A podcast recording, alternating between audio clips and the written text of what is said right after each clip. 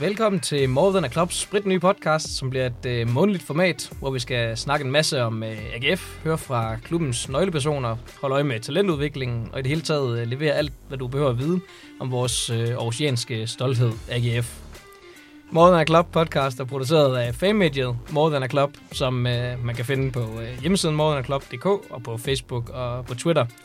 Og øh, vi bestræber os selvfølgelig på at trække på vores øh, dygtige journalister og store netværk i øh, klubben i forbindelse med de her øh, optagelser.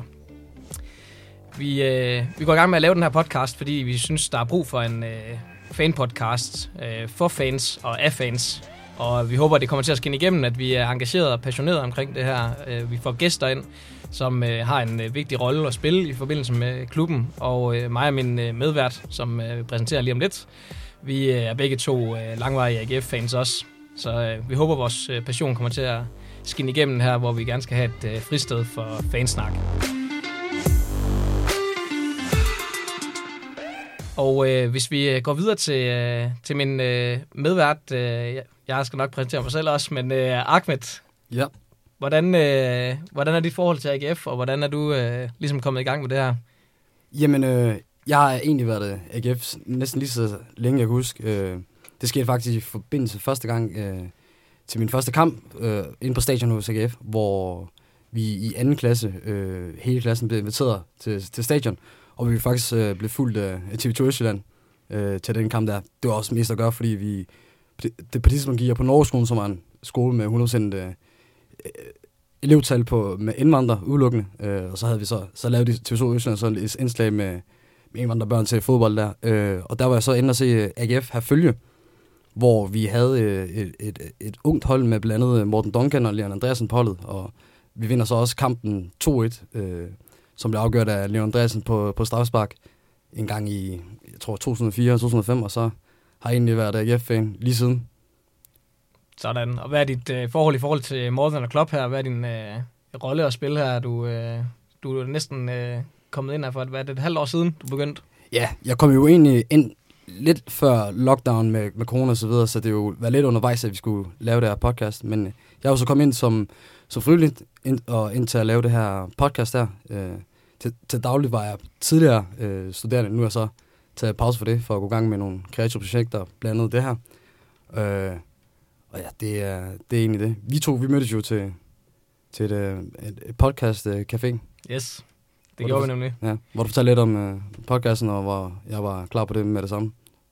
I, i, i, selvfølgelig mest på grund af den store interesse, jeg har for, for AGF og at snakke om AGF. Så det var, så det var rimelig nemt for mig at hoppe på, hoppe på vognen. Ja, og vi, øh, det er jo ingen hemmelighed, vi elsker at snakke om AGF, og jeg er selv øh, langvarig AGF-fan, som sagt. Jeg har også været i øh, praktik i øh, AGF's kommunikationsafdeling, øh, og fortsat der også øh, efterfølgende med noget arbejde, og stadig tilknyttet lidt derude på øh, stadion til hjemmekampe, hvor jeg skriver for øh, AGF.dk. Så, øh, så har jeg også øh, stadig en øh, lidt øh, insight der fra, fra klubben af.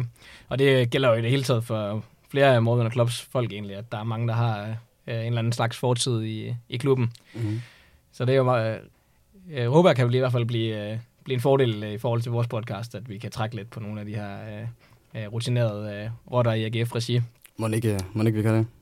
Og øhm, den øh, sidste, det bliver jo sådan, at øh, det er mig og Ahmed, der øh, kommer til at være de faste værter på programmet, men øh, vi har jo også øh, nogle øh, kloge gæster inde, så det ikke bare bliver ren øh, os to, der sidder og, øh, og hyggesnakker i en øh, times tid. Øhm, og øh, i- til det her første afsnit, øh, der har vi øh, dig med, Anja, fra øh, AGF Fanklub. Velkommen til. Jo, tak. Kan du fortælle lidt om, øh, om dig selv og din rolle i fanklubben? Ja, jeg er sådan forholdsvis nyvalgt formand. Jeg var næstformand i to år i fanklubben, og har været øh, frivillig i utrolig mange år i fanklubben siden 2004, øh, hvor jeg blandt andet har været øh, redaktør for fæstningen også i mange år, vores øh, fanblad, og, og været øh, med til at skrive også på de aktuelle medier og sådan nogle ting. Så jeg har også lavet bjørneklub en gang. Øh, det var også meget hyggeligt, da, da vi havde vores øh, børneafdeling og i det hele taget arrangeret alle mulige aktiviteter og fester. Og nu har jeg så taget ansvaret for at være formand for fanklubben. Stærkt. Det er også et øh, stort ansvar, tænker jeg, i en, øh, i en halvsvær tid med corona. Ja, jeg vil sige, øh, det, er det var lidt en omvæltning for os, da coronaen satte ind, ikke? og så har vi jo så haft det formandskift undervejs, og det, der er jo lige pludselig nogle begrænsninger, vi slet ikke er vant til at have med at gøre i fanklubben. Og det øh, er netop også noget, øh, vi vender tilbage til, fordi øh, her i første afsnit, der skal vi øh, samle lidt op på sæsonstarten og på transfervinduet i forhold til den aktuelle status på holdet. Øhm, og vi bringer også et interview med PC, med hans øh, umiddelbare reaktion på, øh, og lidt en fortælling om hans øh, arbejde her under øh, transfervinduet. Men øh, derudover så, øh, så har vi netop dig i studiet, øh, Anja, for at, at fortælle lidt om, hvordan det er at være fanklubformand, øh, og hvordan en fanklub fungerer, når øh, man ikke må samle folk, som ellers er øh, fanklubbens øh, primære beskæftigelse normalt. Og så har vi jo øh, det, der kommer til at blive en helt øh, legendarisk quiz, tænker jeg, som øh, vi også kommer til at køre. Og sidst, men ikke mindst, så ser vi selvfølgelig frem mod øh, de kommende kampe, når vi øh, slutter udsendelsen med More Than a Clubs forudsigelser. Så øh, det er alt sammen noget, man kan glæde sig til i det her afsnit. Men øhm, i første omgang, der øh, kunne jeg godt tænke mig, at vi lige samler lidt op på øh, sæsonen øh, so far. Øh, vi er nu fire kampe inde i øh, Superliga-sæsonen her i optagende stund, øh, og det har kastet to sejre og to uafgjorte resultater af sig. Og vi indtager andenpladsen i øh, Superligaen, øh, fire point efter Brøndby på førstepladsen. Og så derudover så har vi også været på et lille europæisk eventyr, som der jo øh, sluttede lidt øh, bræt, inden det sådan for alvor blev, blev sjovt med en mulig kamp mod PSV. Men øh, hvad er jeres øh, sådan umiddelbare øh, følelse efter den her start på sæsonen? Er det en, øh, en øh, god følelse eller lidt nervøs? Hvad siger du, Ahmed? Altså, det, jeg, jeg synes, det har været øh, år, altså, for det meste positivt. Øh, allerede nu har vi jo haft en meget bedre sæsonstart, end vi havde sidste sæson, hvor jeg tror, vi ikke har vundet de første fem kampe. Øh, det eneste øh, rigtig øh, negative, man kan tage for alt det her, det er nok øh, øh det, det pinlige nederlag mod FC Honka i Europa League. Øh, og så har vi måske ikke været så gode øh, på det defensive plan. Ikke haft en, øh, en kamp med, med rent bur endnu. Men det, til det vil jeg også nok sige, at det er jo, er jo en direkte konsekvens af den nye offensive tilgang, vi har haft, som så også har båret flere mål med sig. Øh, og det, det er noget, jeg, jeg er ret sikker på, at vi nok skal, skal tilpasse os på det her tidspunkt, så, så vi nok får lukket ned tilbage. Men øh, alt i alt, så, så er jeg tilfreds indtil videre. Stærkt. Og det var, Honka, dem slog vi trods alt. Det var de der Mora, der... Ja, det var Mora, jeg tror ja, selvfølgelig. Må vi heller lige uh, facts straight her. Hvad siger du til det, Anja? Er du uh, også fint tilfreds indtil videre? Jeg er meget enig med Mark, med, uh, også til den defensive øh, hvad hedder det, situation, må man så også sige, vi har jo været præget af skader, og så øh, gik Havsen hen og fik en udvisning, og kom hjem med, altså et uafgjort, når man tænker på, hvor svært vi normalt har det i Randers, med en mand i undertal, det synes jeg var en, altså en mandfolkepræstation. Og vi skal også huske, at Havsen har jo så også været ude på grund af det her røde kort, plus de øvrige skader. En bakmand, der ikke rigtig kan finde formen. Og, altså, jeg, jeg synes alt i alt, så efter omstændighederne øh, går det godt øh, i de første kampe her. Og så vil jeg også sige til den her nye, mere offensive spilletid, det klæder AGF. Altså, jeg tror, der var mange, der synes, at David Nielsen brugte meget krudt på i starten og forstyr på det defensive og var meget sådan taktisk orienteret. Så nu har han fået styr på det, og så tør han at spille fremad banen. Og jeg synes, det er en fornøjelse at se på. Mm. Og samtidig så har vi jo også fået øh, indværet Morten Carlsen som ny assistenttræner. Og han er jo allerede bevist, at øh, med hans nye, øh, med de nye øh, dødbordssituationer, vi har og de mål, vi har scoret på, at han har bringet en, en ny de, øh, dimension både til, til, til vores dødbordssituationer og også til det defensive med, med, med den øh, fortid, har i, i andre klubber. Så på det punkt er jeg også øh, rimelig tryg i, at det, det er også noget, vi nok skal få, få styr på. Og som Anja fuldstændig har, har ret i det, hun siger, at øh, vi har jo haft en, en Havsen, der også har været ude, og en, en bak, bakmand, der for det meste har, har sejlet rundt. Øhm, så det er nok noget, øh, vi, vi kommer til at se bedring på øh, i løbet af sæsonen. Ja, lige præcis det med Morten Carlsen, det var, jeg var da selv lidt nervøs, da, da Sælles han, øh, han smuttede, fordi jeg tænkte, har i hvert fald haft sådan en følelse af, at det var ham, der virkelig havde øh, sådan de taktiske øh, briller på, hvor David Nielsen måske er en større motivator og har den her energi, han lægger i øh, tingene og kan skyde øh, tro på tingene ind i, øh, i spillerne. Men øh, indtil videre, der går det jo meget godt med, med Carlsen, må vi sige. Øhm, så jeg er allerede kommet med en forudsigelse i forhold til, øh, hvor vi øh, ender i selve grundspillet her eller øh, ved, øh, ind til årsskiftet, men selvfølgelig nu er det jo ændret igen, det format. Hvis vi siger øh, halvvejs i sæsonen, hvad tror I, øh, hvor tror I, vi ligger der? Altså, nu, nu, nu er det jo lige stillet et spørgsmål, der, der typisk afføder en, en rigtig, rigtig mange jokes mod os AGF-fans og så videre, fordi øh, vi ofte skal blive øh, tegnet som nogle lidt jubeloptimister, men, men jeg tror det helt klart, øh, specielt med, med det her transfer, vi har haft, som vi nok også kommer til at snakke om øh, lidt, lidt senere, og, og den fine start, vi har, og med specielt øh, på kig på vores sidste sæson, at øh, jeg, t- jeg tænker helt klart, at vi skal ud og have nogle medaljer. Øh, og når man kigger lidt på, hvordan øh, FCK har klaret sig, øh, så er vi jo lidt stærkere om bud omkring det, så jeg, jeg håber da forhåbentlig på et, et sølv, og det vil jeg også mene, jeg tror, at er, er, er muligt, men, men i hvert fald mindst en bronzemedalje. Jeg, jeg føler ikke, at, at sæsonen vil være helt acceptabel, hvis, hvis der er hvis det, med de klubber, der er i, i Superligaen, at der, hvis der er tre klubber, der ender over os, så tror jeg ikke, vi kan være helt tilfreds med det. Stærkt. Hvad siger du til det, Anja? Nu bliver det sådan en hele, hele års øh, evaluering igen, eller forudsigelse, men øh, det må du også gerne komme med. Jeg er, jeg er lidt bekymret for, for dem, vi helst ikke skal tale om over fra Pestegen. jeg må altså sige, at jeg synes, de ser skræmmende gode ud i den her sæson. Det bekymrer mig lidt, fordi altså, ja, Midtjylland de bliver nok svære at, at, at gøre så meget ved. De er også øh, virkelig godt kørende igen med en god trup. Mm. Så er der det med FCK. Nu kommer der en ny træner, og ja, de burde jo have spillerne til det. Så ja, sådan jeg så også os helst i øh, medaljerækkerne, men øh, jeg er bange for, at det godt kunne blive en fjerdeplads, hvis, øh, hvis Brøndby skal fortsætte det der gode, den gode spilstil. Så. Men det kan jo være, at det bliver på bekostning af FCK. Altså, det kan jo lige så mm. godt være, at det, vi, altså, vi har lige så gode chancer lige nu, synes jeg, som de har. Ja, det er jo det, der er lidt mm. interessant ved FCK, fordi der har man jo altid haft det sådan, at, øh, at de trods alt har den der bredde i truppen til at hive resultaterne hjem, når det, når det så endelig gælder, at de nok skal komme i den øh, top 2 i hvert fald. Men øh, det er da rigtigt, lige den her sæson, der, øh, der begynder at ske nogle ting, som, øh, som gør det ser lidt mere spændende ud. Øh, hvis vi lige tager en øh, status på truppen. Øh, nu har vi overstået det her øh, transfervindue, og der fik vi tilgang af Patrick Olsen og Søren øh, Tingstedt, øh, Tingstedt fra øh, OB, og Milan Jevtovic, Kamil Grabada, og så øh, forlængede Kevin Dix sin låneaftale, og så fik vi også øh, Amini. Øh, det bliver lidt interessant, hvad hans rolle lige bliver her, men øh, han fik også lige... Øh, øh, en chance mere i AGF. Afgangen, der har vi så Jakob Ankersen, Mustafa Bundu, Daniel Tørsen, Kasper Lunding og Magnus Kostrup.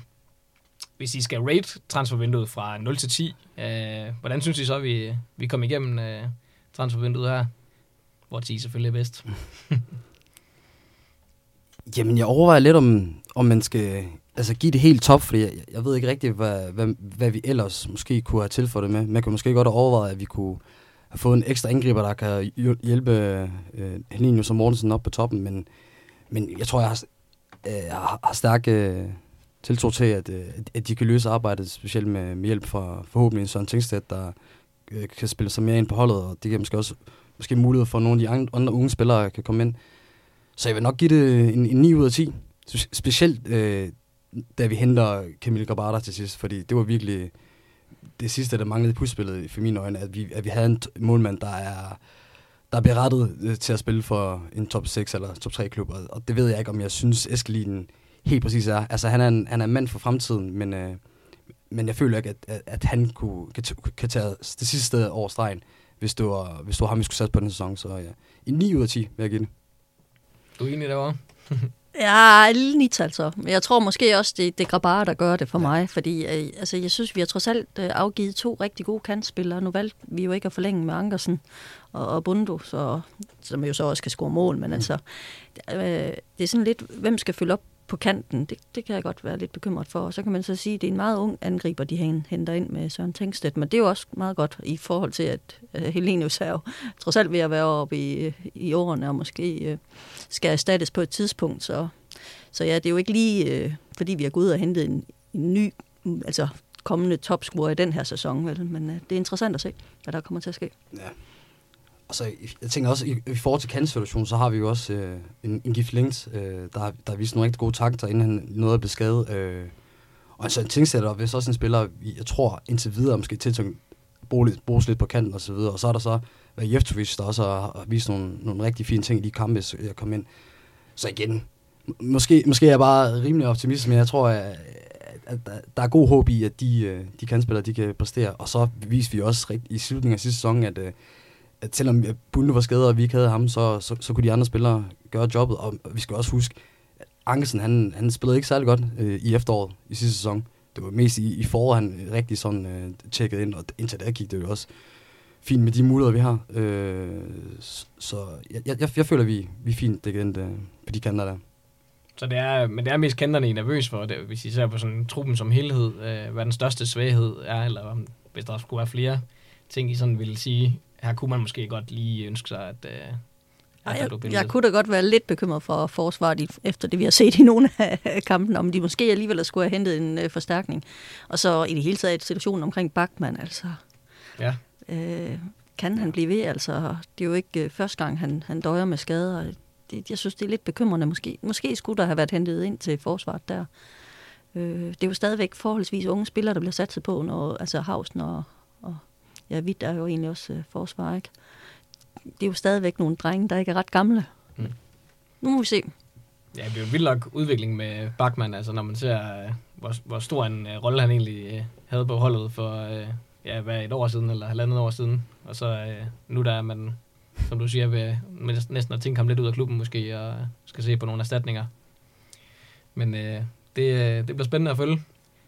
Vi, øh, vi har faktisk en reaktion fra, øh, eller et interview, som øh, en af vores øh, journalister har været ude at lave på Fredensbanken øh, med øh, PC ham selv, hvor han fortæller lidt om, øh, om øh, truppen og hvordan han synes øh, arbejdet øh, gennem transfervinduet er gået.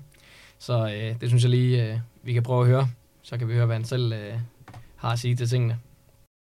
Sådan, er, så er den i gang. Okay. Jeg vil starte med at spørge dig om, øh, altså i og med at sæsonen, den her sæson, vi lige har været igennem, var en del bedre end sidste. Er det noget, jeg kunne mærke på transfervinduet, både i forhold til øh, den interesse, I kunne væk i, i andre spillere, og interessen for jeres spillere? Altså. Nå, men jeg, vil, jeg vil sige, altså den måde, som vi har sat uh, truppen op på nu, så uh, med, med flere uh, yngre spillere, jamen, så, uh, og de samtidig har præsteret godt, jamen, så stiger interessen også udefra på vores spillere. Det, mm. det, det er sådan helt, uh, helt fuldstændig logisk, at det det, der sker. Uh, I forhold til vores uh, plan, og i forhold til, hvad vi vil, så tror jeg ikke, det er den store forskel, om vi bliver nummer 3 eller nummer 5. Vi holder fast ved den linje, vi ligesom har lagt, og den strategi, vi har i forhold til at hente spillere. Ja. Så, øh, så det, det, det har været det samme, uanset om vi er blevet nummer 5, 6, eller hvad fanden det er. Hvad var øh, jeres prioriteter, der gik ind i transfervinduet så? Altså ungdom ja, var, selvfølgelig, men... Øh... Nå, nej, men altså, det var jo selvfølgelig at erstatte de spillere, som vi vidste rejste. Plus vi havde en fornemmelse af også, at, øh, at det med Bundo på en eller anden måde nok skulle løse sig. Altså, øh, jeg ved godt, at han nærmest sig udløb, men vi havde stadig en fornemmelse af, at vi stadig kunne få en god øh, transferform. Så, øh, så det er jo klart, at øh, noget af det øh, har vi også taget i opløbet allerede sidste år, øh, da vi hentede gift, men, øh, men, men ved at gå færdig med Jevtovic så hurtigt, og dem, som vi havde på vej og i pipeline senest, har vi jo set, at Albert også skal spille på siden så var vi egentlig ret uh, fortrøstningsfulde ved at have gjort, gjort de ting, som vi gjorde uh, så tidligt, som vi gjorde. Mm. Uh, primært uh, med, med Jevtovic, men også efterfølgende med Søren Tingst. Øh, der er jo blevet snakket meget, og det, det er måske ikke så meget hos jer, men i hvert fald blandt medierne, om det her magtskifte, eller det har du nok hørt en del om også, altså i forhold til at, at I er ved at spille jer op nu, ikke også? Og I har købt sådan en som Patrick Olsen fra OB. Ja. Er, er det uh, transfervinduet et sted, hvor det der magtskifte ligesom er noget, I kan forsøge at... Jamen, det, er ikke, det, det er i hvert fald ikke... Uh, vi, vi, vi henter ikke spillere uh, for ligesom at positionere os i et eller andet uh, hierarki. Vi henter spillere, som skal passe ind. Vi henter spillere, som, skal, som vi har uh, en følelse af en god uh, fornemmelse af, at uh, deres forudsætninger for at præstere i AGF vil være gode, og så skal de passe ind i den, uh, den sult og den uh, profil, sådan helt generelt, som vi søger mm. til AGF, og det, det har ikke noget med at gøre, om vi henter og spiller i OB eller et andet sted. Nej. Vi, vi vælger dem, som passer bedst, og det der er inden for vores økonomiske rammer. Ikke? Så det er ikke sådan noget med, at I kommer, altså nu hvor I sin tredje plads, så det er ikke sådan noget med, at I kommer til at, hvis I kigger op på eliteklubber i Superliga, og tænker, der er nogle spillere der, og, som... der er vi jo allerede et eller andet sted selv, jo, kan man sige. Altså, ja, jo, selvfølgelig. Øh, igen, altså det er jo igen øh, fra case til case, og så er det jo igen det der med, øh, hvor mangler vi, hvem føler vi, kan give os noget, som vi ikke har allerede i truppen og så videre. Det, det er mere, sgu mere det, vi kigger på. Ja, så bredt i truppen, er du øh, tilfreds med den, som den ser ud? Ja, den er jeg meget tilfreds med. Ja. Jeg tænker, der, der har jo været lidt omkring øh, kanterne nu, hvor der er blevet, øh, der er et par stykker, der er smuttet øh, enten solgt eller lejet. Ja. Men, øh, altså jeg vil, sige, jeg vil sige, i forhold til det, at der er selvfølgelig en vurdering til sidst her også om, øh, hvad siger sundhedssektoren, hvor, hvor tæt er gift på at være klar igen. Øh, nu træner han i dag.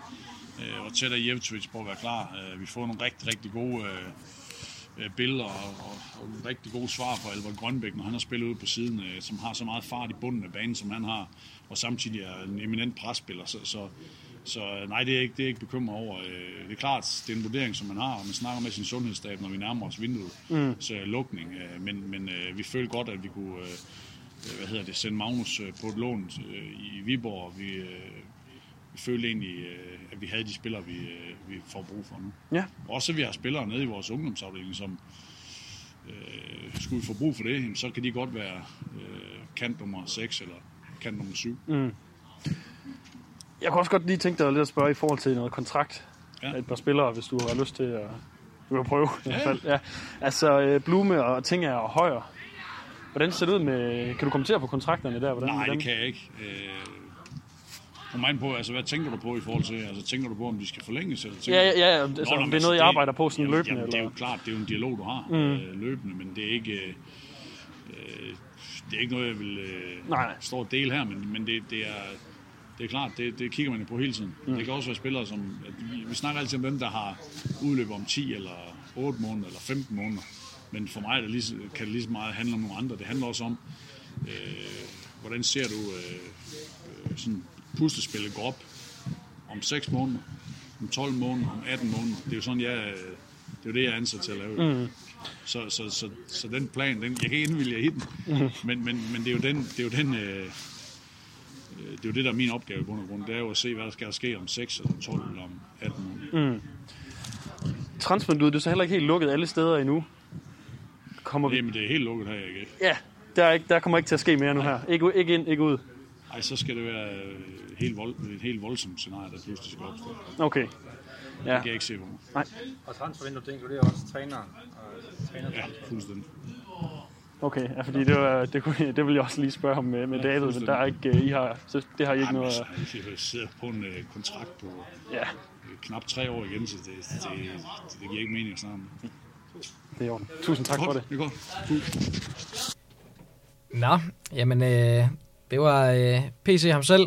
Han øh, virker som en øh, tilfreds mand. Han har også gjort et, øh, et godt arbejde. Hvad, jeg bider mærke i, at han, øh, han i hvert fald er, er godt tilfreds med, øh, med dækning på kanterne. Det var det, vi lige øh, øh, snakkede om. Er, I- er I trygge ud fra de øh, meldinger, han giver her? Ja, jeg må jo også erkende, at øh, jeg havde ikke lige tænkt over, at øh, Albert Grønbæk han kan spille kant. Så øh, det er jo selvfølgelig en mulighed. Han har virkelig gjort det godt de gange, han er, har været med her på det sidste. Der er fremtid i den unge mand, må man sige.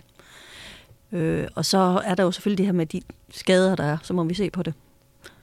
Men jeg er fortrøstningsfuld, når han øh, siger, at han synes, vi er godt dækket ind. Ja, og det, det er jeg egentlig også enig i. Det er også lidt det, jeg, jeg snakkede om før, fordi øh, lige præcis sådan nogle spillere som Algon Grønbæk for, for sin egen øh, talentafdeling, og, og nogle af de andre unge spillere kan forhåbentlig få, få nogle chancer og, komme ind, og, og nu må vi jo se, han kom jo også øh, ind på holdet i løbet af sidste sæson. Det kan jo være, at øh, Fahad på U19-holdet har nogle, nogle andre øh, stjernefrø, han, øh, han gerne vil sende videre til førsteholdet. Øh, så det, det, det er egentlig også, og, og, og, og lige så længe vi, vi kan holde os øh, skadesfri, øh, og det er jo altid lidt et spørgsmål i AGF, jamen så, så tror jeg også, at, øh, at det nok skal gå på kanterne. Ja, og netop det med øh, sådan en som, øh, som Albert, og, øh, og det her, han siger, at øh, man godt kan få en syvende kant op fra ungdomsholdene og sådan noget. Det er jo også noget, der har kendetegnet holdet lidt, at der er begyndt at komme lidt flere øh, unge op. Øh, der, da jeg var i øh, praktik i AGF, det er et par år siden efterhånden, og der var, øh, da jeg startede, der var det helt store emne, det var, at der ikke var nogen talenter på AGF's øh, hold, der fik spilletid. Og det må man jo sige, i den grad har ændret sig. Og det er jo i hvert fald også en del af PC's arbejde, der at administrere det. Øhm, hvad tænker I om den, øh, det her med, at vi gerne vil være et tophold, men vi også er begyndt at få flere af de her talenter øh, frem i lyset, og kunne sælge dem ligesom med Lunding? Jamen, Jeg synes, det er meget vigtigt. Altså, vi er en øh, klub, der har tradition for at have en god ungdomsafdeling. Så skal vi også kunne vise det på banen. Vi kan se, hvad FC Nordsjælland de har leveret nærmest kun med unge spillere og egne talenter. Så hvorfor kan vi ikke også øh, supplere vores trup med, med de unge spillere? Nu, nu kender jeg også nogle af, af spillerne, fordi jeg, jeg underviser nogle af dem, så jeg får jo også en personlig relation til dem. Mm. Så jeg håber da også, at, at jeg får lov at se dem på banen. Øh, men jeg synes, det er vigtigt. Altså, også netop det der med at lade dem der komme ind og, og prøve, når der er skader. Altså må, så kan det være, at de får et rødt kort, som Havs, når han gjorde i Randers, ikke? Men uh, det er jo, hvad der kan ske. Det skal der også være plads til.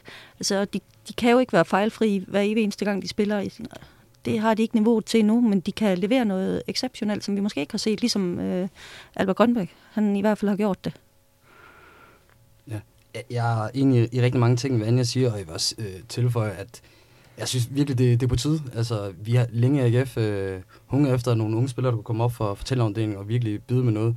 Og når man tænker på, at vi har samarbejdsklubber over hele Østjylland, og det er noget tal, der er tæt, næsten rundt over 100 klubber, så, så synes jeg virkelig, at det, at det er noget, vi vil længere vente på, og, og, og gerne noget, der skal... Der, der nogle, gerne noget, der forhåbentlig kan, kan forbedre holdet. Øhm, og det, der er med, med unge spillere, at prøve at give dem chancen, det er altid øh, et, en, en gamble på en øh, vis måde. Man kan, man kan aldrig få en hel masse, øh, og, og, og, og lidt som Anja siger, så kan de jo byde ind med noget, noget helt spek- spekulalært. Øh, det viste Grønbæk jo sidst her mod Moby med det fantastiske øh, øh, langskudsmål, og næsten også øh, jubelscene. Øh, så meget mere af det. Øh, og, og så må man jo tage det, der, der kommer med det, at, at nogle gange så, så gør de det måske ikke godt nok, men, men det er jo det, der skal... Der, der er en del af at, at bruge unge spillere, og del af deres udvikling, at de skulle kunne fejle. Og, og hvis de ikke kan fejle på, en, på den allerstørste scene, jamen så, så lærer de jo aldrig. Ganske enig. Og øh, den øh, tredje ting, vi også lige skal runde i forhold til det interview, det er det her med, at han siger, at øh, transfervinduet er fuldstændig lukket, også øh, for trænerskift. Øh, nu er Ståle Solbakken jo øh, blevet fyret i øh, FCK, og der er nogle... Øh, en mange, mange snakke i kulissen i hvert fald omkring øh, David Nielsen passer godt ind, og, og at han bare øh, skal derover, tror jeg, der er mange øh, københavnere, der gerne vil have i hvert fald. Hvor vi oceaner vel har det øh, omvendt, gå ud fra, Anja. ja, nu har vi da endelig en træner, der, der gør det rigtig godt i AGF. Man kan så sige, nu har han så også fået lov at få tiden til det. Heldigvis øh, er vi kommet forbi den tid, hvor, hvor vi fyrer hver år trænerne. Men jeg tænker også, øh, der er meget snak om det, du siger, han, ja, han passer ind, fordi han har spillet derovre, men det er sjovt, fordi vi, vi snakker derhjemme om, passer han ind? Altså, er det overhovedet typen, der dur til, til FCK? Altså nu kommer det også frem, at, at der har været ballade, der har været klikkedanser i omklædningsrummet og sådan noget. Ja, der er ingen tvivl om, at sådan noget kan David Nielsen da godt takle, men undskyld, jeg siger, mig, siger det, men det er jo altså også lidt nogle forkælede møgeunge, der spiller fodbold i. altså, det er ikke, ikke kun i FCK, men der er nok lidt flere derovre med høje lønninger, og der kan det godt være, at hans personlighed vil gå noget i konflikt med, med den type spillere. Det ved jeg ikke. Altså, jeg er ikke sikker på, at han er, han er manden til dem. Jeg, jeg håber bestemt ikke, han er det, fordi mm. han skal blive AGF. ja, altså jeg tænker også, at David Nielsen er kommet til AGF øh, med, med stort projekt. Han har jo snakket rigtig, rigtig meget om at hive det her brugte svært ud af sten. Øh, jeg er en af dem, der ikke 100% mener, at, han, at det er helt trukket ud endnu, men det, det er godt på vej. Og så specielt øh, med, hvordan vi klarede sidste sæson, og, og med det potentiale, vi har i år, så vil det også, kunne jeg slet ikke forestille mig, at det er noget, David Nielsen kunne finde på at gøre i den her sæson. Jeg er desværre lidt bekymret om, at, at han måske nok gør det på, øh, på det senere tidspunkt, når han måske føler, at, at hans, hans job er gjort her. Øh, men indtil videre, så, så, så tror, tror jeg, og håber også på, at, øh, at, at det her David Nielsen AGF-forhold, det kommer til at bare ved og, og blive ved med at bremse videre. Ja, der er vel noget i det her med, at, at der er et projekt i gang her, og det vil godt nok, altså han har selvfølgelig fået de bronzemedaljer nu, men det vil godt nok være, være vildt, synes jeg i hvert fald, at stoppe det øh, nu, når det også sæsonen her også er startet øh, super godt, og der er ikke rigtig noget, der tyder på, at, at det lige pludselig vender øh, lige nu. Nu skal man selvfølgelig øh, passe på, hvad man siger som AGF-fan, men altså, som det ser ud lige nu, så, øh, så ser jeg det heller ikke for mig, at han, øh, at han øh, heller vil over at tage et øh, faldefærdigt FCK-hold og skulle til at bygge det op. Ja, og så vil jeg egentlig også lige øh, tilføje, eller kommentere på noget af det andet PC sagde, og det er jo omkring øh, rekruttering, og der synes jeg, det er så fedt at høre, at, øh, at der kigger de mere på spillere, der passer ind til den spillestil, vi har, og specielt også mentaliteten, fordi der er bare et andet pres øh, i at spille for AGF og spille i Aarhus. Øh, forventningerne er kæmpe høje, og vi har jo tidligere set nogle spillere øh, på grund af for det pres der. Øh, så det synes jeg er så fedt, øh, at, at der bliver sat fokus på det. Øh, og det, fordi allerede nu synes jeg, at vi har en sammensætning af nogle, fy, nogle gutter på, på det hold der, der, der på det øh, op i hovedet har noget, der spiller helt rigtigt, og de har også tit været ude at sige, at, at, at de er rigtig glade for den synergi, der er på holdet, og, og, og de har flere gange bevist, at de tror så højt på hinandens øh, evner, og selvom vi, det kan se i sort ud, for eksempel kampen mod Randers, hvor vi kommer bag i 10 mand, så viser jo men, men, øh, en mands præcision, øh, og, og det havde vi jo ikke gjort, hvis mentaliteten og, og, og, og, og den måde, man, vi vælger at spille fodbold på i AGF, er, er, er helt øh, er noget, vi alle sammen er helt enige i. Øh, så det, det, det var jeg rigtig glad for at høre fra ham. Ja, så slipper vi også for sådan nogle øh, sidste øjebliks øh, indkøb, som ja. var en med og hvad der ellers er, er hentet ind i sidste øh, sekund. Hos Andrein. ja, ja, det kører for ham derovre lige nu, med hans øh, homofobiske udtalelser også. Ja. Nå, vi, øh, vi skal videre, inden øh, tiden løber helt fra os. Øh, I hvert afsnit, der vil vi have et øh, quiz-element øh, med. hvor øh, jeg har et lille lækkert øh, AGF-relateret øh, spørgsmål med til dig, Ahmed, ja. og øh, til øh, vores gæst. Og øh, pointafgivningen, den kommer til at blive sådan, at det er Ahmed mod gæsterne. Så vi samler, vi tager løbende op, Ahmed, her i løbet af sæsonen, og så øh, ja. må vi tælle sammen til sidst på sæsonen og afgøre, om du har fortjent en øh, præmie, eller om øh, gæsterne som samlet helhed ja. skal, skal have sendt et eller andet. Jeg glæder mig til det. Du har tidet rigtig meget med til, øh, til den her quiz her, så det bliver, det bliver sjovt at være med Ja, men det bliver, det bliver kæmpe. Der bliver også nogle enorme præmier på et eller andet tidspunkt, vi skal have fundet frem.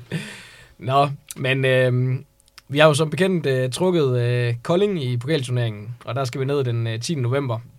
Og sidst vi mødte uh, Kolding, der hedder de Kolding FC, nu hedder de IF. Uh, vi var i uh, første division tilbage i sæsonen 10 og 11, og uh, vi vandt begge vores opgør dengang. Uh, vi tog uh, til Kolding og vandt 2-1, og så vandt vi 3-0 på uh, hjemmebanen. Den kamp, du kan huske, Anja. Du sidder og drømmer dig lidt væk. jeg, jeg, jeg håber bare, at jeg ikke kan huske alle de der første divisionskampe. Jeg tror, det er mere det. okay. uh, er det ikke sådan nogen, der helst bare skal være gået i glemmebogen ja, efterhånden? Til gengæld så, øh, så rykkede vi op øh, den sæson jo på en førsteplads, mens Kolding øh, rykkede ned. Stefan Petersen, han øh, scorede i øh, begge de her kampe, både øh, på udebane og hjemmebane. Han er i dag blevet øh, 34 år. Han forlod os for nogle øh, år siden, men øh, ved I, hvad han laver i dag? Det er denne afsnits spørgsmål. Så det kan I lige øh, tænke lidt over. I skal ikke øh, svare med det samme. Vi tager, øh, vi tager øh, jeres svar sidst i, i podcasten her. Så må vi se, om, øh, om I har nogle bud, eller om I eventuelt ved det. Det kunne også være, at I, øh, I stadig følger de gamle AGF'er rundt omkring. Vi finder dem alle sammen jo selvfølgelig. lige præcis. Nå, men øh, lad os komme videre igen. Vi, øh, vi har inviteret dig med, øh, Anja, både for at, at høre din øh, bidrag øh, generelt, men øh, især også øh, i din rolle som øh, fanformand jo. Øh, det er jo det her med at være øh, en fanklub øh, under øh, de her coronarestriktioner. Det må ikke være den øh, nemmeste tid. Så det skal vi lige have en lille snakke om, hvordan I har håndteret generelt i fanklubben, og hvordan, øh, om der måske er kommet nogle gode ting ud af det alligevel, som man kan tage med øh, videre. Så hvad, øh, hvordan har I holdt gejsten op i øh, fanklubben? Er der stadig god opbakning øh, internt i jeres, øh, i jeres øh, klub? Ja, det er der faktisk. Øh, vi kunne også godt mærke en lille boost sådan også generelt i, i sommer på grund af medaljerne. Man kan sige, at det var nok vores held, at, at vi faktisk kommer til at spille og få de her bronzemedaljer. Det tror jeg, det har været godt for hele fanscenen i Aarhus, fordi så havde vi ligesom noget at holde fast i i en øh, svær tid. Men vi blev jo lagt fuldstændig ned, ligesom alt andet gjort øh, i foråret. Især i den periode, hvor der ikke var fodbold. Der var, altså, jamen, så kunne vi lægge gamle nyheder op. Altså på Facebook, find, så gik vi gemmerne, fandt gamle klip og sådan nogle ting for ligesom at få vores fans med. Og vi kunne heller ikke mødes, vi kunne ikke gøre noget som helst, så det var jo meget begrænset. Øh, så, men vi har jo så forsøgt, som restriktionerne er blevet dæmpet, at forsøge øh, med, hvad vi nu kan gøre. Altså, vi har også øh, blandt andet været ude og, og støtte alle vores øh, sponsorer. Vi har jo julebanko en gang om året og haft sponsorer i festning og sådan noget. Mm. Og der gik vi så ud og sagde, at i coronatiden, der ville vi gerne støtte dem, og, og der har vi så været ude og købe gavekort og, og gaver afhængig af, hvad det lige var. Nogen har fået en annonce i vores plade i stedet for. Øh, og så har vi simpelthen øh, gang i nogle forskellige lotterier. Men det var også meget, det skulle have brugt på udbaneture, og de er ikke kommet i gang. Men vi har haft nogle konkurrencer på Facebook, hvor vi blandt andet har støttet de her sponsorer. Så, så har vi prøvet på den måde at skabe lidt opmærksomhed. Ikke kun om fanklubben, men også om, at der faktisk også er nogle mennesker, der støtter os. Øh, så vil vi have sendt hilsner til alle spillerne, da de kom tilbage til, til fodbold, og vi har faktisk øh, fået folk til at skrive ind på hjemmesiden øh, deres hilsner, mm. og har været ude og overrække dem. Det måtte vi ikke de må simpelthen ikke modtage noget med papir på. Nå, jeg ved så ikke, om okay. de fik dem læst op, eller hvad de gjorde. Det har vi faktisk aldrig fået en afklaring på. Det var sådan lidt en, en ærgerlig situation, for vi vil jo gerne vise dem, at der sad en, en masse fans derude, ja. og gerne ville sige noget til spillerne, da de, da de kunne spille igen. Øh, vi var også ude at pynte op, jo, da vi så havde de tomme tribuner der i starten. Så havde vi, var vi ude at sætte flag og bander op. Det er bare lidt svært på stadion, der er så stort med at, at, at synliggøre sig selv, men øh, det forsøgte vi på. Og så har vi så også haft, øh, fra der blev åbnet op, øh, altså med 500 personer, har vi haft øh, nogle fans fra fanklubben med os, og ja. fået lagt lidt video op og sådan noget, så, så blev det jo heldigvis til flere tilskuere, da, da de vigtige kamp kom, kan man sige. Øh, hvordan blev de der øh, billetter fordelt? Nu er I flere fanklubber. Øh. Ja, men der, der blev nogen til, øh, til samlet for Aarhus, og, og så fik vi øh, nogen også. Øh, så der var lidt blandet fordeling der, og så der skulle jo rigtig mange til sponsorerne, og, og så, så selvfølgelig til sæsonkortholderne. Ja. Øh, så, men vi fik, vi fik nogle, nogle stykker af dem, og det var rigtig fint. Altså bare det, at, at, vi, får, at vi bliver set og får nogle billetter, det synes jeg er vigtigt. At vi øh, kommer på stadion. Ja. Hvad med dig, Ahmed? Har du, øh, har du godt øh, kunne holde ud ikke at komme på stadion, eller hvordan har du øh, fulgt holdet her i den her tid? Ja, altså det, det har virkelig været øh, besværligt og svært, øh, specielt også, øh, når man ikke kan, rigtig kan, kan forsamle sig. Øh, men øh, jeg har prøvet at gøre min bedste. Jeg har fulgt med hver gang for, for stuen, og nogle gange øh, med, nogle, med nogle få venner samlet. Og, men helt klart, altså det, er, det starter aldrig det at være på stadion og, og, og mærke stemning og, og, og have det her fællesskab, der selvfølgelig er ved at tage ud og se, se fodbold. Så, så det er, har manglet en hel del, men altså, det er der ikke så meget at gøre ved. Altså, jeg, kan, jeg, jeg vil gerne påpege, at øh, da der var, øh, da, vi, da vi stadig havde lov til at være, hvad var det, 8.000 eller sådan noget Ja. på station, så synes jeg, at det var værd at bemærke, at, at, at der var, altså stemningen, det var som, at den lige pludselig øh, skiftede over for kun at, sådan rigtigt at være over ved stemningsafsnittet øh, til resten af station, fordi at man ikke længere skulle stå deroppe, og, og man heller ikke kunne være, øh, være der så meget. Så det, det synes jeg var en af de, de positive ting, at, øh, at, at, at se til byen, specielt øh, som ikke er så kendt for at være så- meget med i, i det stemningsmæssige, virkelig gennem gas i specielt kampen mod FCK og FC Midtjylland i de, i de sidste kampe der. Øh, men øh, Så vi kan håbe, de øh, rider videre på den bølge, når Ja. alt bliver normalt en gang, at, øh, at folk har savnet det så meget, så man øh, giver dem ekstra meget gas på stadion. det har vi brug for. Ja. Vi, øh, vi spurgte faktisk ud på øh, vores sociale medier, Twitter og Facebook, hvordan øh, fansene havde øh, taklet den her tid, og om der var nogle øh, positive ting, fordi nu har der været så meget snak om, hvor, hvor nederen det er at se fodbold uden fans øh, på lægterne. Øhm, og der er, der er et øh, par input i forhold til, øh, øh, hvad, der, hvad der trods alt øh, har været positivt. Øh, der er en, øh, der hedder Simon, der blandt andet har skrevet, øh, personligt synes jeg, at fællesskabsstyrkelsen om muligt er endnu vigtigere i disse tider, hvorfor jeg har kæmpe respekt for de, som til trods for ikke at kunne komme på stadion, med op til diverse fanarrangementer og komme sammen omkring kampe. Vi ved ikke, hvornår øh, og om de forhold, vi i mange år har været vant til, nogensinde bliver de samme. Og jo længere tid der går, før de øh, gør, det er så større pres vil øh, det aktive øh, fanmiljø være under. Derfor en kæmpe opfordring til alle om at deltage og være aktiv på alle de platforme øh, og måder, der er mulige for socialt samvær med andre AGF'ere. Og så får han lige tilføjet, at for mit personlige vedkommende var turen til Murska Sobota højdepunktet i denne tid. Et vidnesbyrd om, hvor meget det lige pludselig kan mærkes, at intet er det samme, men at passionen altid vil være det. Så øh, et, øh, et billede på det her med, øh, som du også øh, nævner, Anja, at folk måske øh, øh, stiller sig lidt tættere skulder ved skulder, når man, øh, når man bliver afskåret fra nogle af de her ting. Jamen, jeg synes, man kunne jo også se, altså nu med AGF's tiltag med, med Zoom, jeg var ikke selv på det, fordi det, det, det er ikke en måde, jeg, jeg har behov for at se fodbold på, men jeg synes, det var et fedt tiltag, og særligt fordi det ramte bredt. Øh, det var dejligt at se alle aldersklasser, og særligt øh, børnefamilierne. De, jeg tror, de fik rigtig meget ud af det, ikke? At, sidde derhjemme på den måde og se det, og se sig selv på skærmen. Men øh, vi fik også sendt billeder til vores blade af, af vores egen fans, der er altså voksne medlemmer, der har været med på Zoom. Og også synes jeg det her med, at folk, øh, AGF opfordrede til, at vi satte flag ud, øh, og det Mm. fulgte vi op med på, på hvad hedder det, vores Facebook-side også og sådan noget, og det gjorde jeg også selv til hver kamp. Så hang øh, AGF-flaget ud af vinduet. Det, det synes jeg var fedt at komme rundt i byen og virkelig se AGF-fan rundt omkring. Ja, og det er også noget, der kendetegner Aarhus. Øh, Nu har jeg selv øh, boet i Odense, og har også øh, boet lidt i øh, København, og jeg synes, en af de fede ting ved at komme til en ny by, det er, at man øh, hurtigt kan se, hvilket fodboldhold, der, der dominerer. Det øh, kan man altså ikke i, øh, altid i Odense, Aalborg Esbjerg og sådan nogle steder, men i Aarhus, der er man sjældent i tvivl. Der kan man hurtigt spotte et AGF-flag rundt omkring i, i gadebilledet. En anden, øh, der, øh, der lige tilføjer en måde, man kan få noget positivt ud af det her, det er Kurt Larsen. Han øh, skriver, at øh, han har været på stadion til nogle kampe i kvindeligaen i stedet. Øh, og selvom resultaterne halter lidt, så øh, støtter han øh, GF ligegyldigt, hvilken liga det er, og hvilket køn det er. Så det er også en, øh, en anden måde, at man, øh, man måske kan tage ud og se det. Der er det nok øh, nemmere at få, få øh, fat i øh, billetter, trods alt.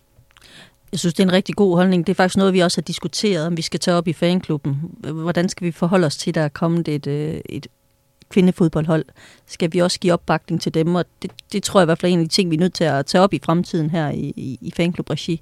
Hvordan skal vi forholde os? Fordi det er jo klubben, vi, er, vi bakker op øh, som fanklub. Så uanset om man så er til kvindefodbold eller ej, så er det jo klubbens fodboldhold. Lige præcis.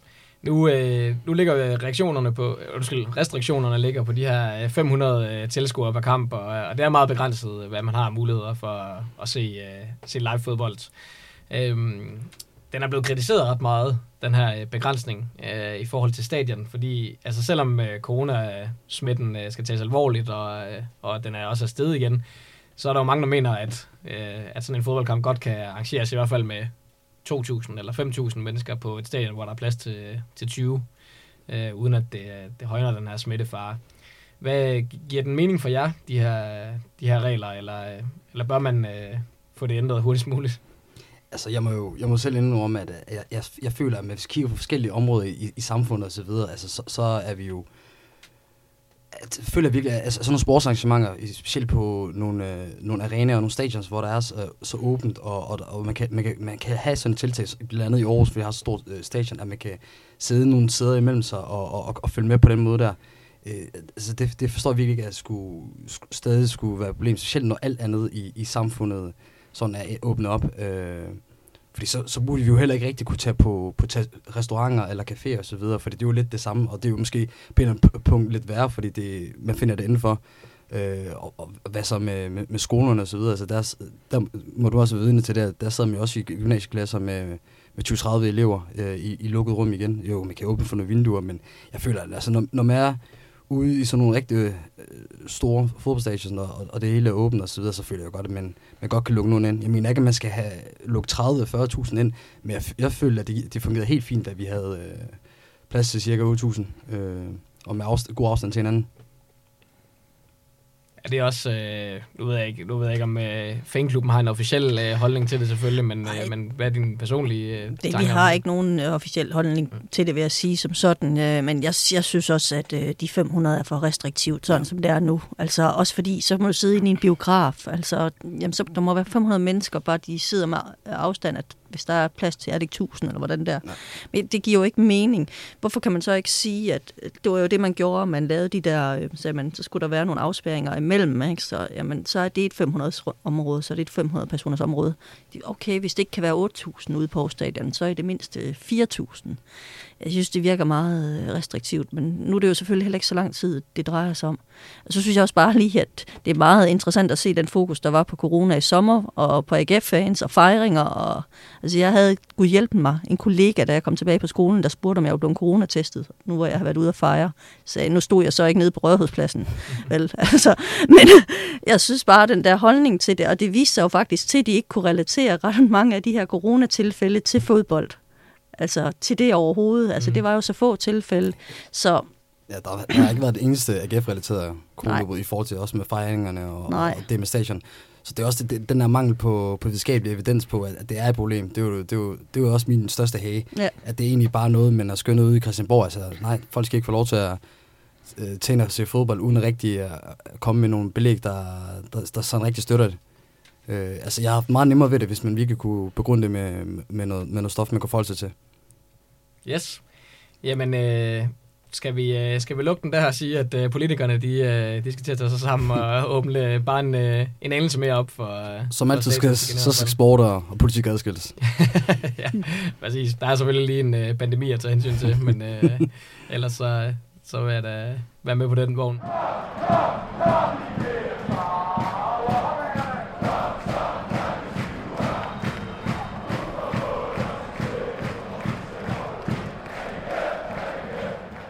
Jeg synes, vi skal gå videre til, øh, til det, vi kan kalde øh, månedens anbefalinger, eller i hvert fald nogle anbefalinger her i, øh, i podcasten. Og nu når vi har, øh, har dig ind, Anja, så synes jeg næsten, du øh, skal have lov til lige at, at fortælle lidt om, hvad der, hvad der så trods alt sker i den øh, kommende tid, på trods af, af de her restriktioner. Øh, om der er noget, fansen øh, udenbart kan, kan se frem til arrangementer. Men jeg vil sige, at vi havde faktisk startet et projekt op, i, øh, da der blev løsnet op, lidt op i coronaperioden med at lave aftermatchbar ude ved stadion igen, som vi jo har haft tidligere op i den pavillon, der er oppe bag C-tribunen. Og den er jo blevet sat i stand. Øh, så den er der i hvert fald, hvad skal man sige, noget, brugt noget krudt på, og den er heller ikke helt færdig. Der kommer nogle skilte op og sådan noget. Spørgsmålet er bare, hvornår med de her restriktioner, vi får lov at finde en kamp, hvor vi kunne starte op med at have noget aftermatchbar øh, for, for fans. Ikke? Øh, så øh, ved jeg også, at hvor vi har lige jo etableret vores, eller hvad hedder det, konstitueret vores nye bestyrelse, og vi har jo fået nogle unge knejder ind, hvilket vi har er rigtig glade for at have fået nogle unge mennesker ind i bestyrelsen, som blandt andet gerne vil være med til at få noget TIFO op at stå i fanklubben, fordi det er meget over i, i samlet forårsregi, og så laver vi noget i, i fællesskab, for eksempel mosaik TIFO og mm. sådan nogle ting. Øh, så og jeg tror nok, at det er her er det den 27. oktober, men der kommer i hvert fald et arrangement, og det bliver slået op her meget snart, fordi vi forsøger at lave noget aften. Fordi det er heldigvis sjældent, kan man sige, at vi eller desværre kan man også sige, at vi samler 50 mennesker til sådan et arrangement, men hvor fanklubben gerne vil have folk ud og hjælpe, og så plejer vi at give noget aftensmad eller et eller andet i den. Jeg er ikke lige helt med på, hvad det hele indebærer endnu, men vi skal i hvert fald have startet noget TIFO op, så vi også en gang imellem kan vise i fanklubben, at vi kan lave TIFO. Den sidste gang, vi sådan gjorde det rigtigt selv, det var jo til 25 års øh, jubilæet i fanklubben. Mm. Okay. Øh, og så er der en plan om, at der skal ske noget omkring det her med, at vi ikke må komme på udebane. Øh, ja. Vi har fået nogle forslag fra en fan, der har nogle idéer, og det ved jeg, jeg har fået jeg ved, jeg ikke må sige for meget, men vi arbejder på en eller anden form for fællesskab omkring noget udebanetur. At vi kan lave et eller andet omkring det.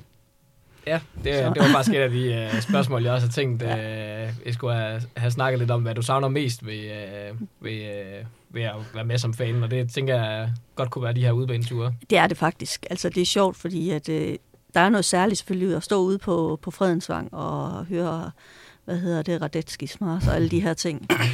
Men udebaneture er det, der skaber fællesskabet. Ikke? Det er jo der også, at vi bliver venner og lærer hinanden at kende og, og ligesom øh, over en årrække kommer hinanden ved at tage imod nye mennesker. Altså jeg har jo selv en søn, der har været med siden 2003. Han, øh, han bliver 21 den her uge. Han siger, øh, lige da han var, da han var mindre, så sagde han altid, det bedste det er at komme med på udbanetur, mor. Fordi han synes egentlig ikke, fodbold var særlig spændende, da han var yngre. Det synes han nu, men det der fællesskab, at han kendte folk, ikke? Det, det, det var dejligt.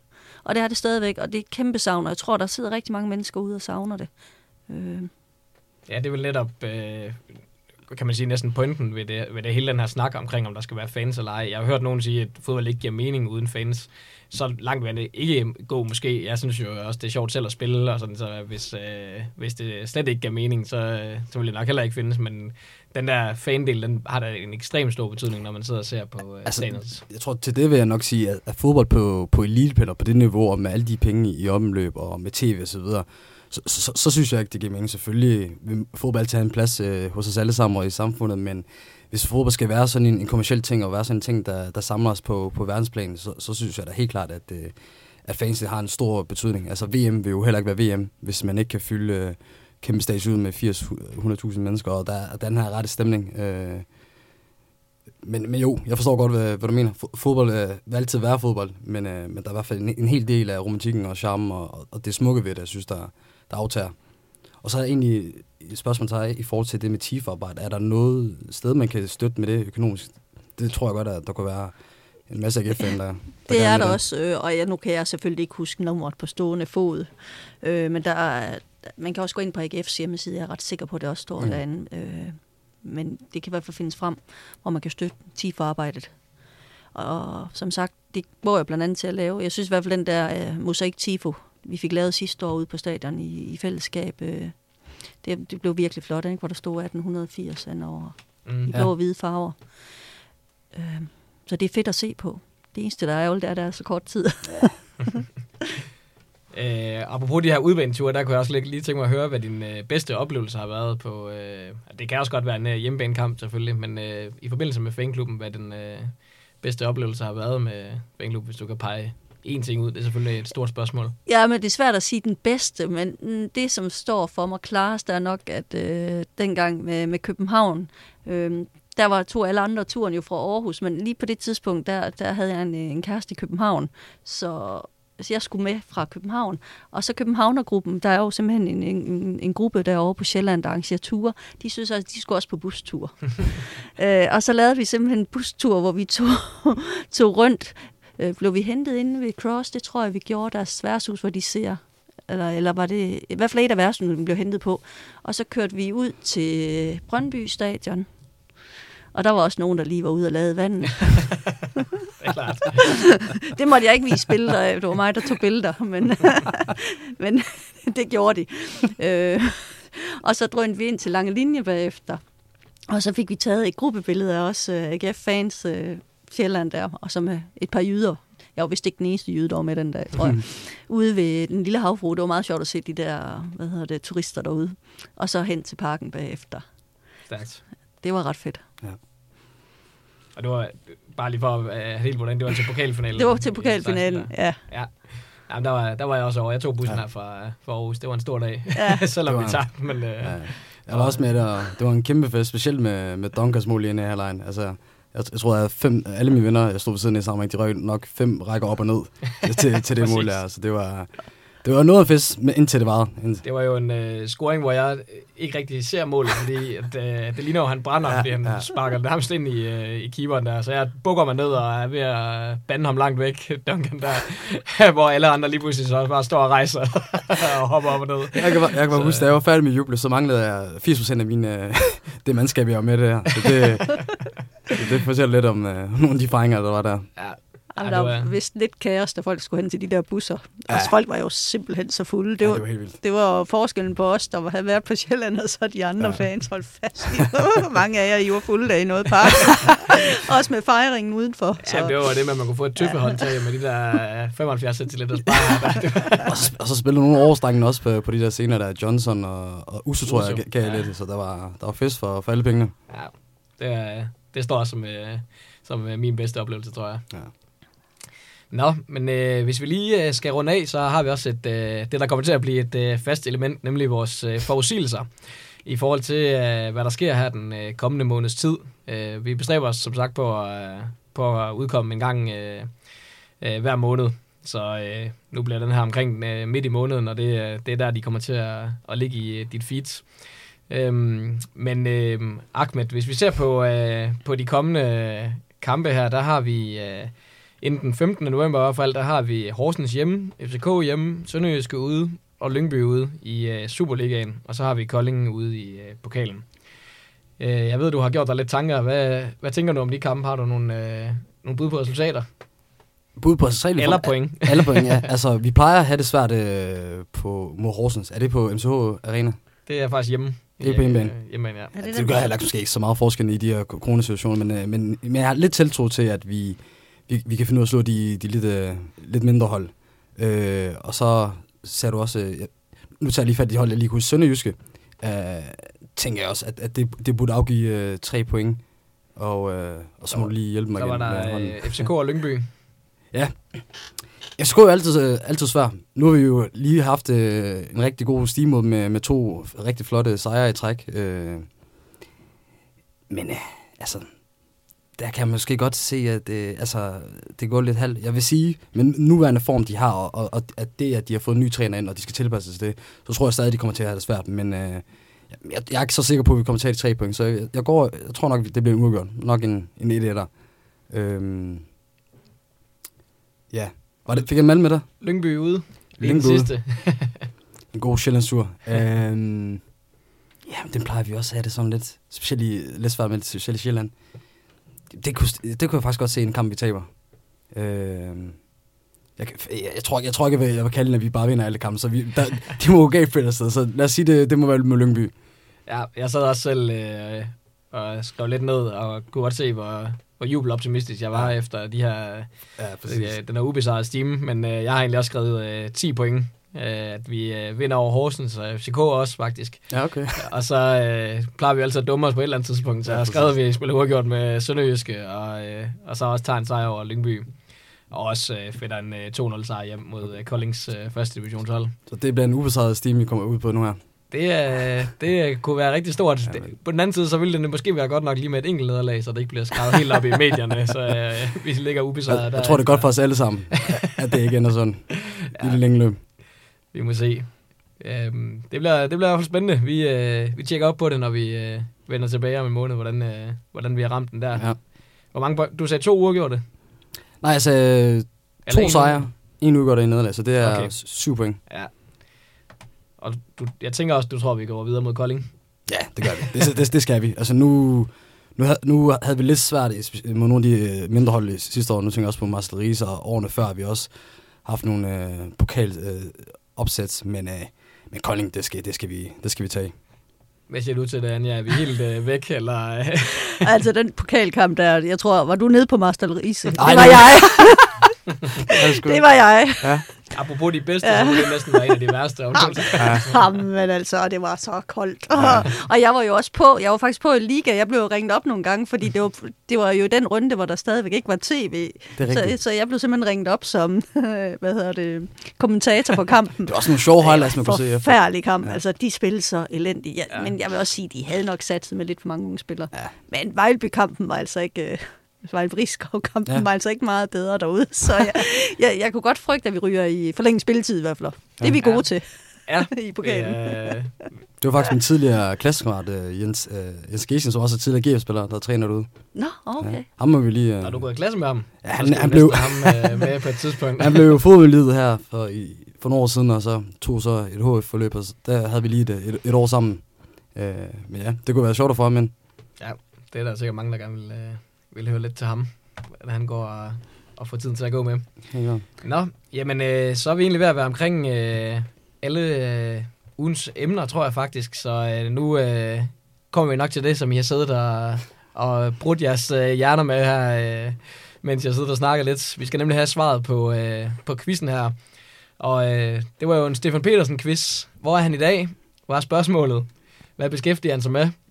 Og øh, jeg ved ikke, om der er en, der, øh, der melder sig til at ville starte, eller om jeg bare skal ud Altså, fra- det, altså, det bliver jo nødt til, når, når det her der er sådan specielt rettet med mig, men jeg kan da godt forstå, hvorfor du har lovet guld og grønne skove i forhold til præmien, når, når du sætter mig spids på den her måde her. øh, jeg har en eller anden følelse om, at han er assistenttræner et eller andet sted. Øh, i, i, måske en sjællandsklub. Jeg, jeg tror måske også, han er derfra. Det, det skal jeg ikke øh, komme alt for klog på, men øh, det, er det, det, det er det eneste bud, jeg kommer med. Assistenttræner i en, øh, i en, i en fodboldklub i, i, nede i divisionerne. Har du et bud på en klub? Nej, altså. jeg, jeg ved ikke. Skal jeg, hvis, jeg skal, hvis jeg skal det, så må jeg da sige... Øh, nej, det kan jeg... Nu siger jeg bare Roskilde. Altså, det, det, det er det første, jeg kan komme i tanke om. Ja, interessant. Hvad, hvad siger du til det, Anja? Det er så lidt det oplagte at gå ind og sige, at han er assistenttræner, er det ikke det? Altså, det er jo- at, hvis, hvis jeg husker rigtigt, fik han ikke tvillinger, mens han var i AGF. Jeg mener, han blev tvillingefar. Han blev i hvert fald far, og der spillede han nemlig rigtig godt. Så jeg tænker, hvis han har sådan nogle øh, krudtugler derhjemme, så kunne det godt være, at han øh, har valgt noget mere selvstændigt arbejde, så, så han kan styre sin tid lidt bedre. Ja. Jeg ved ikke, sådan en konsulentfunktion måske. Eller I sportsverdenen rådgivende. stadigvæk, eller i uh, noget helt andet, tror du?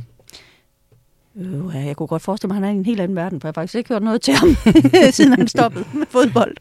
Nej, han skiftede jo til, øh, til Silkeborg efter os. Øhm, men øh, I er faktisk... Øh, ja, Ahmed, du er nok tættest på, men øh, jeg, vil ikke, øh, jeg vil ikke sige, at der er nogen af jer, der, der rammer den fuldstændig. Og Øh, jeg ved ikke, om I vil have et bud mere, eller om... Øh, et bud mere. ja, Ude mere. Okay. Jamen, så ved jeg det ikke. Sprinttræner, ej. Øhm, du siger, at jeg er tæt på i forhold til det med assistenttræner, så, er, så har han jo nok en funktion i sted i en, i en klub. Jeg, jeg ser ham ikke som, som sportsdirektør, eller... han er fra Sjælland, kan jeg Ja. afsløre. Det ved jeg ikke. Så, så, må, jeg da, så må jeg sige cheftræner. Nej, det, kan, det er han ikke. Er han det? Ej, jo, jamen, så, så, så, er han nok, så, så er nok cheftræner. Et eller andet sted. Og du holder fast i Roskilde, hvis det skal være en klub. Jamen, det er jo, altså, jeg kan jo komme, jeg, jeg, jeg kan jo næsten ikke komme i tanke om noget slagelse, måske, jeg ved det ikke.